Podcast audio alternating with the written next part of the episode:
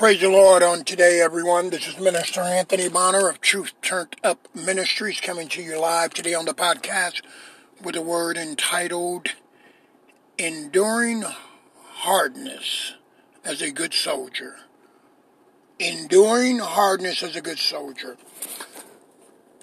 And today our word is going to come out of the book of Second Timothy, the second epistle of Paul written to the Apostle Paul written to his young protege, his young disciple, Timothy. He's writing to Timothy because he sees that there's something in Timothy. Timothy has a perseverance. He has a push. God has structured him in such a way that the words that has fallen upon his ears from the mouth of the Apostle Paul, from the life of Apostle Paul, has pricked something in him to make himself available to be discipled, to be structured, to be shaped, to become a awesome man of God in his generation. and through these teachings, through these epistles, through this personal direction of Paul into the life of Timothy, we are privy to get a peek into some of these lessons so that we too in our generation may first and foremost look at their in sample, their examples for us to count the cost when we come after Jesus Christ. Unfortunately, we live in an age where there's an easy believism, there's an easy road given, titles are bestowed upon people. People jump into a relationship with Jesus Christ without fully understanding what the cost is, what's required, um, how much surrender, how much uh, uh, uh, uh death, and not physical death, but depth to your will, depth to your ways, depth to your dreams, depth to the things that you planned for yourself that must be experienced in order to go on to full perfection in Jesus Christ. There's a verse of scripture that Jesus talks about in Luke 6 and 40 when he says that uh, uh, the disciple is not above his master, but everyone that is perfect shall be as his master, meaning mature mature in the things of God as the apostle Paul is teaching his young protege, Timothy. So in 2 Timothy verse 1, we're going to read verses 1, 2, and 3 and 4, expound a little bit and be on our way and pray that this will be a blessing to someone who's really believing and really hungering and thirsting after Jesus Christ and who really wants to be supernaturally structured to be a blessing to this generation and to those that are within our family, our homes, our households, our neighborhoods, uh, the area of influence in which God has given us. It should be under our dominion. We should subdue it. We should have control over all powers and principalities and rulers of the darkness and uh, uh spiritual wickedness in high places that try to invade what God has entrusted in our care. But unfortunately, the structure is lacking. The understanding is lacking the commitment is surely lacking. But on today, we pray that this little short podcast will add a nugget to someone to dare to be strong in the grace of Christ because his grace is sufficient. Verse 1 says, 2 Timothy 2 and 1, Thou therefore, my son, be strong in the grace that is in Christ Jesus. Thou meaning you. When you read this, you should substitute your name because God is talking to you through the apostle Paul who wrote this epistle not only for the generation of Christians or followers that were alive then, but for every generation that would follow and come after, that they could substitute their name. Thou therefore, my son, be strong in the grace that is in Christ Jesus. Look at that. Strong in the grace, meaning have unwavering faith, have unwavering trust. Put all your eggs in his basket. Be strong in the grace that is in Christ Jesus. We know the Apostle Paul also said that his grace was sufficient, talking about Jesus Christ through God, God through Jesus Christ, because he had a thorn in the flesh that he wanted removed. And he said his grace was sufficient. That is when he's weak, that he is made strong. The same applies for us today. It is when we're weak that we are made strong. But again, we live in a culture where weakness is uh, not applauded. Weakness is seen as failure. Weakness will get you shunned. Weakness will get you cast out.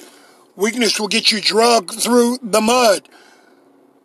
But isn't it amazing that the apostle, the most anointed apostle after Jesus Christ himself, the apostle Paul, spoke these very, very powerful and, and, and, and, and, and precise words that will usher us into the kingdom of God, into the power of God, into the presence of our Lord and Savior Jesus Christ. Verse 2 says, And the things that thou hast heard of me among many witnesses, the same commit thou to faithful men who shall be able to teach others also. That means Paul's life was an open book. Everybody knew who he once was, that he persecuted Christians, that he went about uh, being against Jesus Christ. He, he was against uh, everything that the kingdom of God stood for. But yet when God put his hands upon him and, and, and, and captivated him and held him captive, made him a bondservant and brought him into the kingdom of God, into the family of God, Paul was now all in. And he was in to such a degree that everybody who once knew the old Paul, who was Saul, was now a witness to the miraculous works that Jesus Christ, the Holy Spirit, was doing through him. He was now uplifting and edifying the body of Christ. He was now coming against those things that he once stood for. So his life was a witness. The enemy was surely mad because he had lost one of his most powerful soldiers. Paul at that time had a zeal for God, but not according to knowledge. So Jesus Christ uh, uh, uh, put his hands on him and blinded him and caused him to fall down on the Damascus road and begin to speak unto him. And from that day forward, there was a an, an exchange that happened. There was an awareness that took place. The scales fall off his, fell off of his eyes. The invisible prison chains fell off of his wrists and his feet. And more importantly, that heart of stone was turned into a heart of flesh. He can now confess that Jesus Christ was Lord and Savior by his response to everything that happened. Lord, what wilt thou have me do? No one can say that unless they're divinely touched by Jesus Christ. No one can mean that unless they're physically uh, subdued by the Holy Spirit to bring their body under subjection to no longer lean toward their own understanding or operate in their own will or their own way. They will now go in the divine way. So, the Apostle Paul is telling Timothy the same thing here and the things that thou hast heard of me among many witnesses, the same commit thou to faithful men. Give it to faithful men. Don't just give it to any man. And see, in the body of Christ right now, we're giving it to anybody. Anybody. We're giving it to anybody who just proclaimed to love Jesus Christ but have not counted the cost. We're giving it to anybody who's going to seminary school or who have a particular religious training or they come from a family of pastors or priests or a religious background. But that's not what the apostle Paul said. He said, commit it, the same commit thou to faithful men who shall be able to teach others also. Meaning that after you've committed it to it, just like the apostle Paul, they're going to walk in it. They're going to live it. Other people are going to see it. They're going to be witnesses to it. So you can now in turn reach one by teaching one. You teach one and you equip them and then he's charged to go on and do the same thing, meaning now the body of Christ is being equipped with real soldiers. Hallelujah. The kingdom of God is spreading. The authority of God is spreading. The enemy is being subdued. Dominion is being restored. Why? Because you have a group of soldiers that are all of like mind. You have a group of soldiers who all are committed to the same cause, dedicated to the same thing which is the will and the purpose of God. You go on to verse 3, it says, Thou therefore endure hardness as a good soldier of Jesus Christ. To endure means to tolerate. To endure means to be long suffering with. To endure means to be patient.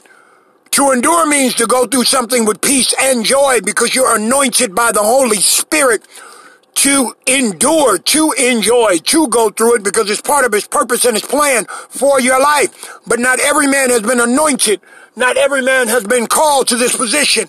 Not every man will surrender to be anointed. Not every man will surrender to be chosen after being called to go through this.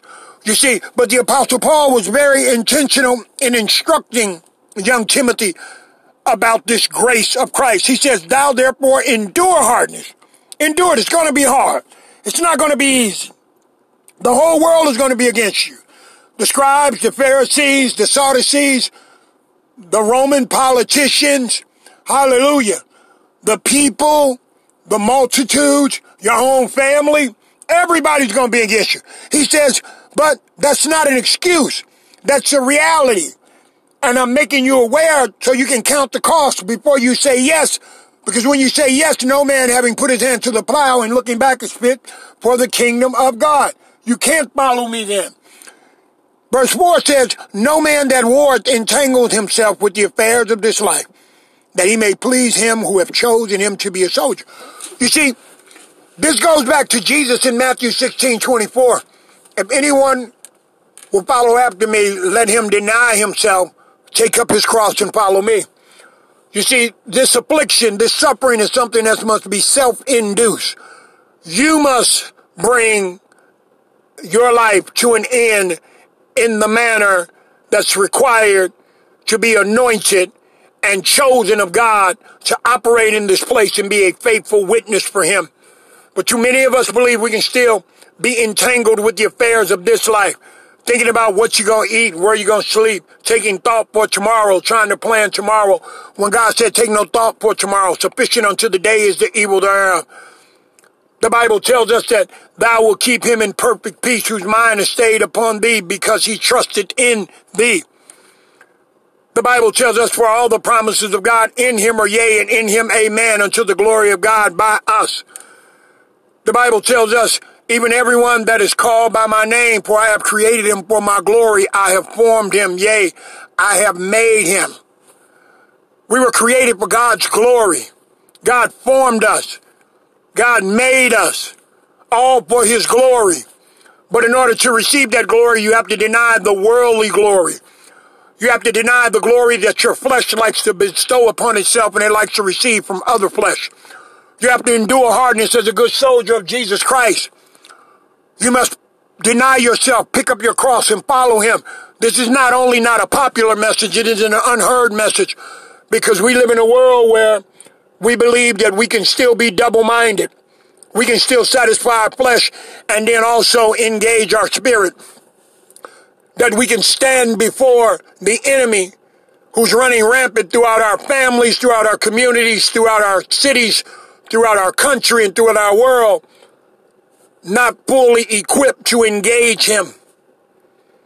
But we're learning as we continue to wallow in sorrow, as we continue to see the great despair, the great destruction in our communities, that maybe some will dare rise up and some will dare stand up. Some will lay down their lives. The Bible says no greater love than this, than a man lay down his life for his friend. He's talking about Jesus Christ, that we must lay down our life for a friend. There's no greater love because we lose absolutely nothing. I must lose my life in order to find my life. For the Bible says that if I save my life, I will lose my life. We must walk outside of these broad perimeters, these broad borders that has been painted with broad strokes of this Lord and Savior that we serve. We cannot bring him down. We must go up. We cannot shrink him. We must take him as he is. He's larger than life. He's larger than our intelligence. He's larger than our means to comprehend him and apply him. We must go back to what the apostle Paul told young Timothy and stand upon it and stand upon it and stand upon it. Thou therefore, my son, be strong in the grace that is in Christ Jesus. His grace is sufficient because his grace is his unmerited, unmatched, supernatural favor over your life that will open every door, close every door. It will destroy and subdue every enemy. It will attract everything you need in your life. It will anoint you with wisdom, power, understanding, might, glory. It will give you all that you need because God wants you to have it once you make this type of choice, this type of surrender, this type of commitment to Him. Now He's fully vested in your care because you cast all your cares. You see? Your cares are not just the things that you deal with. Your care is control over your life. That's what Jesus Christ wants more than anything else. He wants committed, surrendered vessels that he can freely turn the world upside down once again through his disciples. That he can send you to the farthest regions of the planet where people need living water, where they need a living hope, where they need this grace message, where they need a living witness to turn them back to this risen Savior, Jesus Christ. I pray on today that this message will penetrate the hearts and the minds of someone who will spend further time in the Word of God that the Holy Spirit may anoint them and grace their hearts with the truthfulness of full surrender to Jesus Christ and the blessedness as enduring hardness as a good soldier. Enduring hardness as a good soldier. God bless you and God keep you. Amen.